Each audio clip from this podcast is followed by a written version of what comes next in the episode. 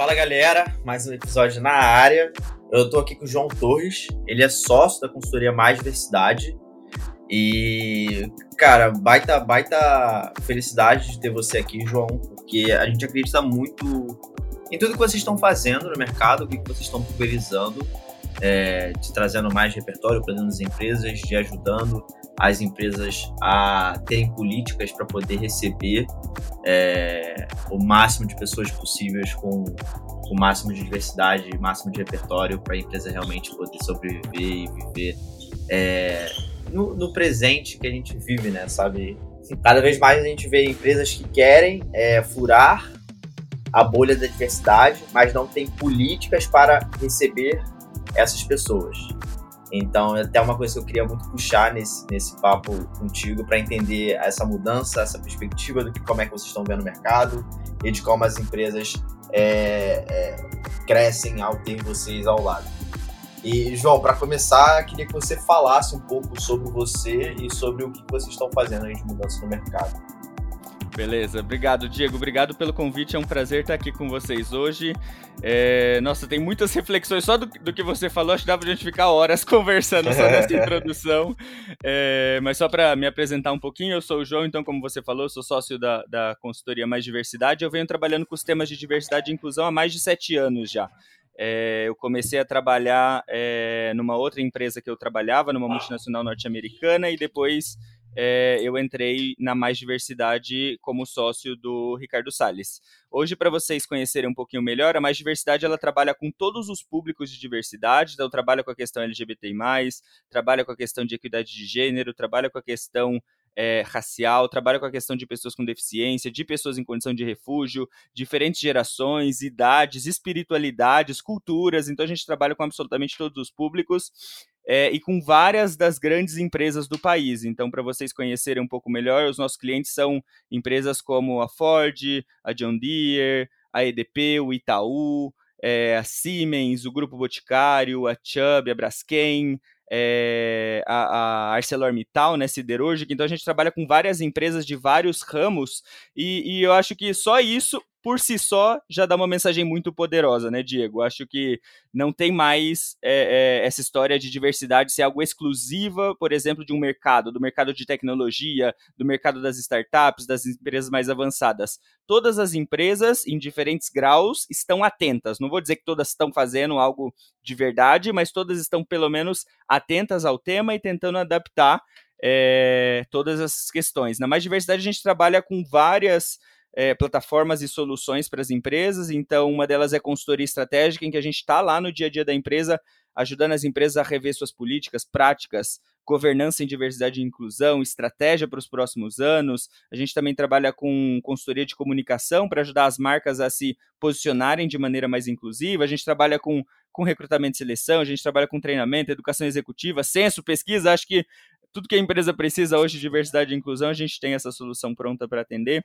E acho que isso é o mais bonito, né? A gente vê que cada empresa está num, num determinado momento, mas eu vejo que pelo menos dos nossos clientes, assim, todos eles estão querendo fazer a diferença, sabe? Acho que quando você coloca essa questão de, de da verdade, né? De algumas empresas tentarem Sim. falar que fazem alguma coisa, mas quando você olha não tem absolutamente nada estruturado, eu acho que uma das coisas que, que essa crise do Covid ajudou a gente a perceber foi que empresa está fazendo um trabalho de verdade. No começo da crise, a gente teve, é, é, a gente teve contratos cancelados. E eu posso te garantir que quando a gente olha para os contratos é, é, que ficaram, a gente fala, nossa, esses realmente têm verdade, sabe? As empresas realmente estão querendo fazer, elas não só estão fazendo o que elas já faziam, como as empresas que ficaram estão fazendo ainda mais. Então eu acho que, que esse momento do Covid ajudou a gente a perceber se diversidade é um valor para a companhia, né? Porque se de fato for um valor para aquela empresa, não é sobre parar os programas de diversidade, né? É sobre adaptar. Saiu uma pesquisa da McKinsey, um, um report, né, que ele fala que as empresas que trabalham diversidade e inclusão no mundo, quase 30% delas pausaram seus programas de diversidade e inclusão durante essa crise. E aí eu volto na sua provocação. Será que elas, se pausar, se elas pausaram o programa de diversidade e inclusão no meio de uma crise dessas, será que era de verdade o programa? Ou será que tinha é, algo de, de, de, de querer parecer algo que elas não uhum. eram, né? Irado. Irado esse dado, não sabia, já começou bem. Já começou muito bem. é, Ô, ô João, eu queria puxar um pouco para a galera entender é, como é que foi essa tua trajetória na faculdade? Tu já foi até é, foi acadêmico, né, pesquisador, até você se tornar empreendedor, mas na tua experiência anterior você se posicionou já como líder de diversidade e inclusão. Exato. Como foi essa escadinha assim para ti? Beleza. É, acho que desde a faculdade eu já era eu já me posicionava muito abertamente com relação à minha orientação sexual, né? Eu sou um homem gay e acho que na época que eu comecei a faculdade, lá em 2008, pouco se falava sobre, as pessoas ainda estavam muito dentro do armário e eu fui uma das pessoas responsáveis por puxar ou arrancar os colegas da minha turma de dentro do armário. Então, querendo ou não, eu já tinha uma liderança ali é, é, nesse tema de diversidade e inclusão muito natural, sabe? Porque eu não queria que as pessoas ficassem vivendo uma mentira, eu não queria que elas fingissem ser quem elas não eram. Então, eu via os meus amigos sofrendo ali e eu acabei arrancando eles de dentro do armário, mas eu não recomendo que façam isso. Então, esse tema sempre esteve na minha vida, né? E daí, quando eu fiz processos seletivos, a, gente está falando muito de verdade, né? Foi bem isso. Eu fiquei, eu fiquei me perguntando que empresas estão conectadas com essa verdade, sabe? Eu não quero.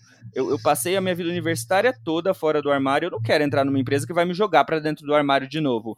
E daí eu prestando processos seletivos, processos de, de trainee, algumas era muito claro ali que não era a minha vibe, sabe? Que não era, não tinha os valores que eu acreditava. E, e, e, assim, a gente tem que muito colocar o desejo do que a gente quer, sabe? Eu queria muito entrar numa empresa, porque dentro do, do, do, trabalho universitário a gente pode optar por diversas vertentes, né? Você pode continuar na academia, você pode procurar um trabalho junto com o governo, algum organismo internacional, o mercado. Eu sempre tive certeza que eu queria ir no mercado, e daí eu, eu, eu, eu, muito criei esse desejo, sabe? Eu quero ir para o mercado numa empresa que vai me aceitar como eu sou e que não vai me jogar de dentro, de volta para dentro do armário. E daí depois é, é, fazer o seu melhor e deixar um pouco a vida te ajudar a encontrar os caminhos, né? Eu passei no, no final de 2013 no programa de trainees da Dow Química. E daí, logo nos primeiros meses de, de, de trainee, o líder que era do grupo LGBTI+, de lá, ele precisou sair, fazer um assignment internacional. E daí eu tinha entrado fazia poucos meses, mas eu era muito ativo, então eu fazia absolutamente tudo e eles viram potencial em mim, perguntaram se eu não queria assumir a liderança do grupo. E daí eu assumi essa liderança do grupo, mas aí naquela época pouco se falava de diversidade e inclusão no mercado, né? Imagino. É, e daí isso foi tomando corpo, né? Era para tomar 5, 10% do meu tempo, a hora que eu vi, eu estava envolvido naquele tema mais da metade do meu tempo, e aquilo foi ganhando corpo, os outros grupos dos outros temas foram se expandindo, a gente criou um comitê de diversidade e inclusão, e eu via que eu recebia muito benchmarking também, né, eu acho que eu recebia pelo menos uns três benchmarks por semana de pessoas que iam almoçar lá comigo na Down, querendo saber o que, que eu fazia, e daí eu vi potencial para ajudar as empresas a ter um trabalho de verdade, sabe? Eu via que tinha muita gente perdida e que e que às vezes queriam fazer só para tirar foto, aquilo que a gente falou, eu falei, não, diversidade não é isso. Faça uma coisa de verdade que vai impactar a vida das pessoas. Aí eu tive é, a sorte, o mérito, não sei nem que palavra eu posso usar, de conhecer o meu sócio Ricardo Salles, que a gente conseguiu aliar o profundo é, conhecimento acadêmico dele, que ele, que ele tinha e tem até hoje, hoje ainda mais, com essa vivência prática de implementação de programas de diversidade e inclusão que eu tinha na DAO, e a gente decidiu é, continuar juntos. Ele já tinha aberto a mais diversidade, muito num âmbito de comunicação, né? Comunicação inclusiva, que era a especialidade dele. E daí, desde então, a gente está junto há quase três anos e a gente vem expandindo os serviços que a gente trabalha e os temas que a gente trabalha dentro da mais diversidade. Irado, muito irado. Não, e é legal porque se, se quem está ouvindo a gente prestar atenção, já mostra, já mostra o quanto você era proativo, tem o, o, posicionamento de líder e tudo mais, isso influenciou e influencia no que você é hoje. Então Exato. já é um bisu pra galera ficar ligada aqui. Exato. Eu posso dar uma dica com relação a isso, Diego? Porque eu vejo as pessoas se perguntando, me perguntando muito, sabe? Ai, como eu encontro meu propósito? Você encontrou seu propósito, como é que você faz? Gente, encontrar propósito é a coisa mais fácil da vida. Faça, se dedique 100% ao que você tá fazendo hoje sabe? Mas não de uma maneira egoísta, Boa. sabe? Não só para você. Tente ajudar as pessoas à sua volta. Qual é o seu 100% hoje, com o que você tem hoje? Como que você consegue se ajudar e ajudar o máximo de pessoas possíveis com as limitações que a gente tem hoje, sabe? Se você conseguir ter um olhar tanto para si quanto para o outro, sabe? De maneira mais altruísta, mas dar 100% do seu sangue hoje, sabe? É, com certeza você vai encontrar propósito no que você está fazendo. Eu vejo as pessoas muito esperando esse momento. Ah, quando eu encontrar o meu propósito, aí sim eu vou ajudar o mundo a ser um lugar melhor, aí sim eu vou fazer projetos de impacto social, aí sim eu vou transformar a sociedade. Não, chama o seu. Acredite no seu poder do agora, sabe? Todo mundo consegue ter um impacto social ou na vida de alguém agora. Volta o seu poder para agora e faça o seu propósito com o que você tem agora. E não fique esperando no futuro o momento perfeito, porque o momento perfeito ele não existe. Que maneiro. É, eu, eu gostaria de suplementar isso, que é. Às vezes, essa questão de propósito é muito batida, né, por universitário e tal. E no final das contas, é, o que você fez foi muito entender dos seus valores, ao meu ver. Tipo, você entendeu os seus valores, você procurou empresas que realmente tenham um vínculo com o que você acreditava, e aí você Exato. entrou lá, e aí você foi super proativo, e aí teve a oportunidade de assumir um, porra, um posto que tu achava irado, e deu no que deu, né? Então, tipo assim, baseado no que você acreditava, você foi executando e chegou aí. Ou então, é aquilo também, né, de que o comissário de bordo fala, primeiro bota a máscara em você e depois você Exato. coloca no, no, no, no, próximo. Exato. Aí o negócio dá bom. Isso que você tá falando é muito poderoso, Diego, porque às vezes a gente fica se cobrando a perfeição, sabe? Eu vou mudar de emprego, mas eu vou pro, pro emprego perfeito que eu vou ficar o resto da minha vida. Ah, eu quero fazer uma mudança de carreira, eu quero encontrar um relacionamento, até mais a gente fica querendo a perfeição. Busca a perfeição Sim. pro agora, pro hoje. Nenhum lugar está perfeito, tá? Eu posso garantir para todo mundo que tá escutando a gente que qualquer empresa, seja ela a melhor empresa do mundo no tema de diversidade, você vai entrar, você vai encontrar desafios ali dentro. Mas é, é, é, se você encontrou um desafio, é uma oportunidade de você ajudar aquele ambiente a transformar, sabe? Se direcione, direcione para uma empresa que vai te dar esse ambiente de segurança psicológica assim. Direcione o, a sua atenção para uma empresa que vai te valorizar, vai te respeitar, mas não espere o ambiente perfeito. Quando você entrar lá dentro, seja parte da solução e não seja parte do problema. Porque eu vejo muita gente se acomodando, fica reclamando, fazendo textão, é, é, reclamando no LinkedIn, no Facebook, só que não faz nada para ajudar a empresa a mudar, sabe? Então, a partir Sim. do momento que você entrou, vai e faz, ajuda, seja proativo, ajuda aquele cenário a mudar. O mundo não tá perfeito, tá longe de ser perfeito, mas se a gente não ajudar ele a mudar, ele não vai sair do lugar. Irado. Irado, irado. Não, concordo demais, concordo demais. E, e, João, o que, que você tem visto das empresas é, reagindo ao de diversidade? Principalmente porque, beleza, a gente teve o mês representando LGBTI+, e tal, e aí teve um monte de live, um monte de empresa tentando se engajar, e a gente sabe que tem aquele lado que, porra, só tá ali para poder ganhar público e tem um lado que realmente está fazendo. E você ainda falou que, assim que deu a pandemia, tiveram contratos que foram cortados, contratos que continuaram. É, como, é que, como é que você está enxergando esse, digamos, esse painel? É, as empresas realmente cresceu aí dentro da consultoria, estão procurando mais a mais diversidade, estão é, correndo atrás mais, ou o cenário ainda está é, engateando, frente também o, o Covid? Excelente pergunta, Diego. É, acho que teve um filtro, sim, de quem estava fazendo um trabalho sério e quem talvez não estava tão engajado com o tema, né, no começo da, da pandemia. Mas se você vê, é, se você prestar atenção em todos os movimentos que aconteceram, né? O movimento do Black Lives Matter, a parada que uhum. virou virtual, você vê que, que, que, as ações de diversidade e inclusão elas continuaram acontecendo na, na, durante a pandemia, né? Então não é sobre é o que, eu, é o que eu falei, não é sobre parar, é sobre adaptar ao momento o tema de diversidade e inclusão explodiu na pandemia. Antes se falava só sobre os grupos mais vulneráveis, né? A questão LGBTI, mulheres, pessoas Sim. negras, pessoas com deficiência. Agora, o guarda-chuva de diversidade está gigantesco. Você fala de é, liderança inclusiva, futuro do trabalho, saúde mental, diversidade e compliance, comunicação não violenta, vulnerabilidade, parentalidade, espiritualidade, sabe tudo, assim, o guarda-chuva de diversidade para quem está fazendo um trabalho sério explodiu, e se vocês acompanharam as notícias na CNN, no Estadão, as mais recentes, as empresas mais avançadas estão apostando no fator de diversidade como aposta para retomada competitiva no pós-pandemia.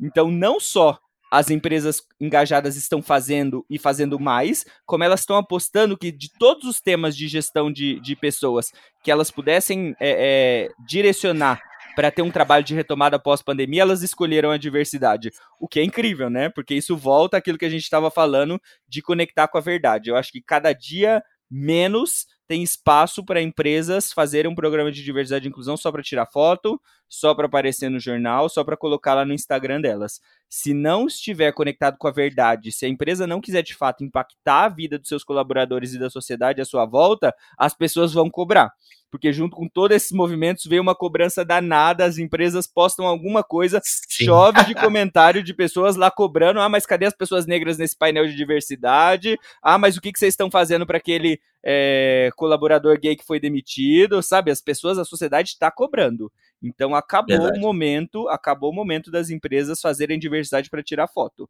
Ou elas se conectam com a verdade e fazem um trabalho de impacto social e de impacto na vida dos seus colaboradores, ou vai ter cada dia menos espaço para isso.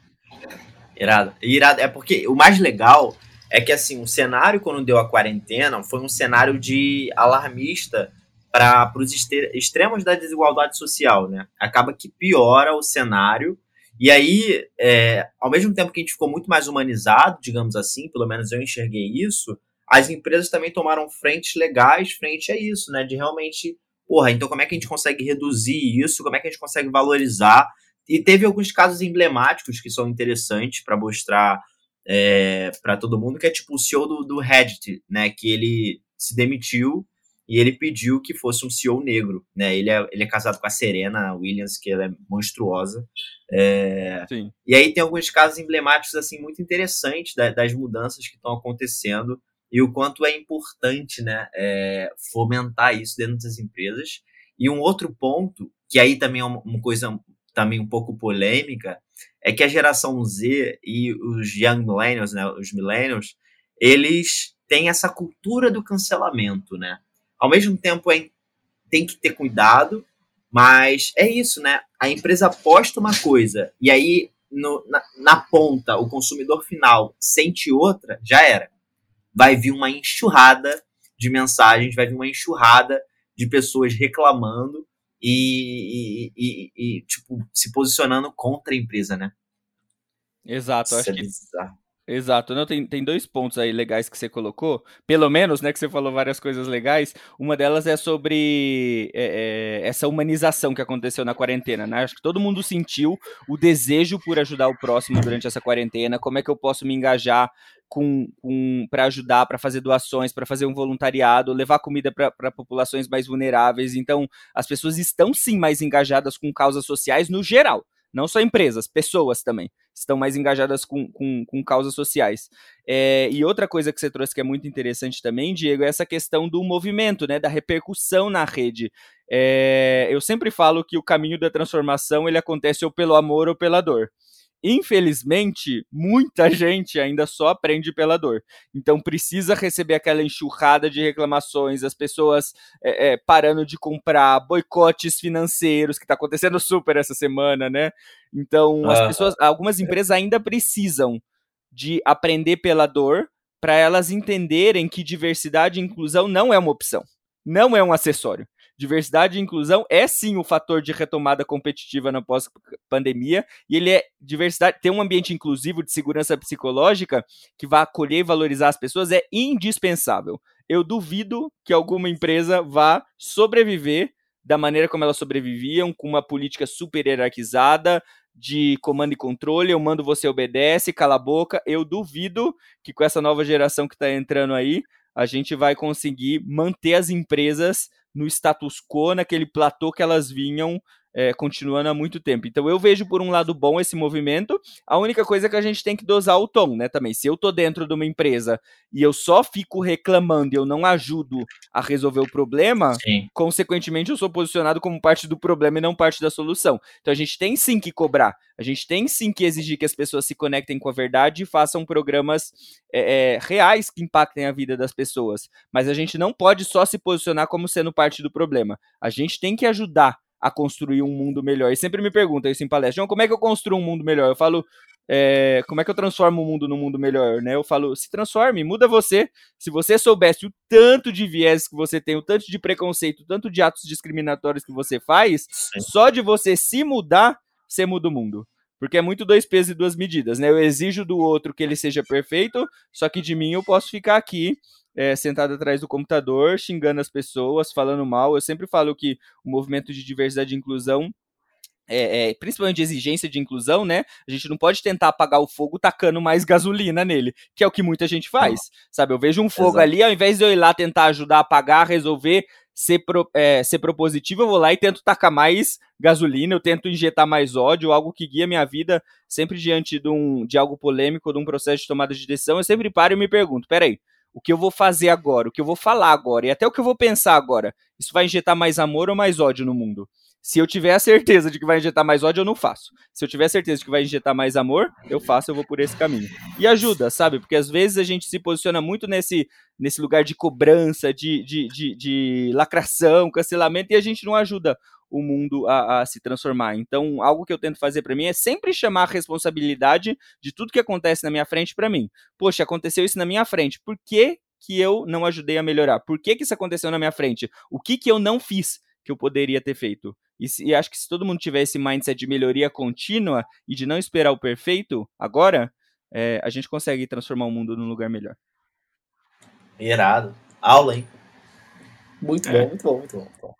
É, ô, ô, ô, João, eu queria entender um pouco.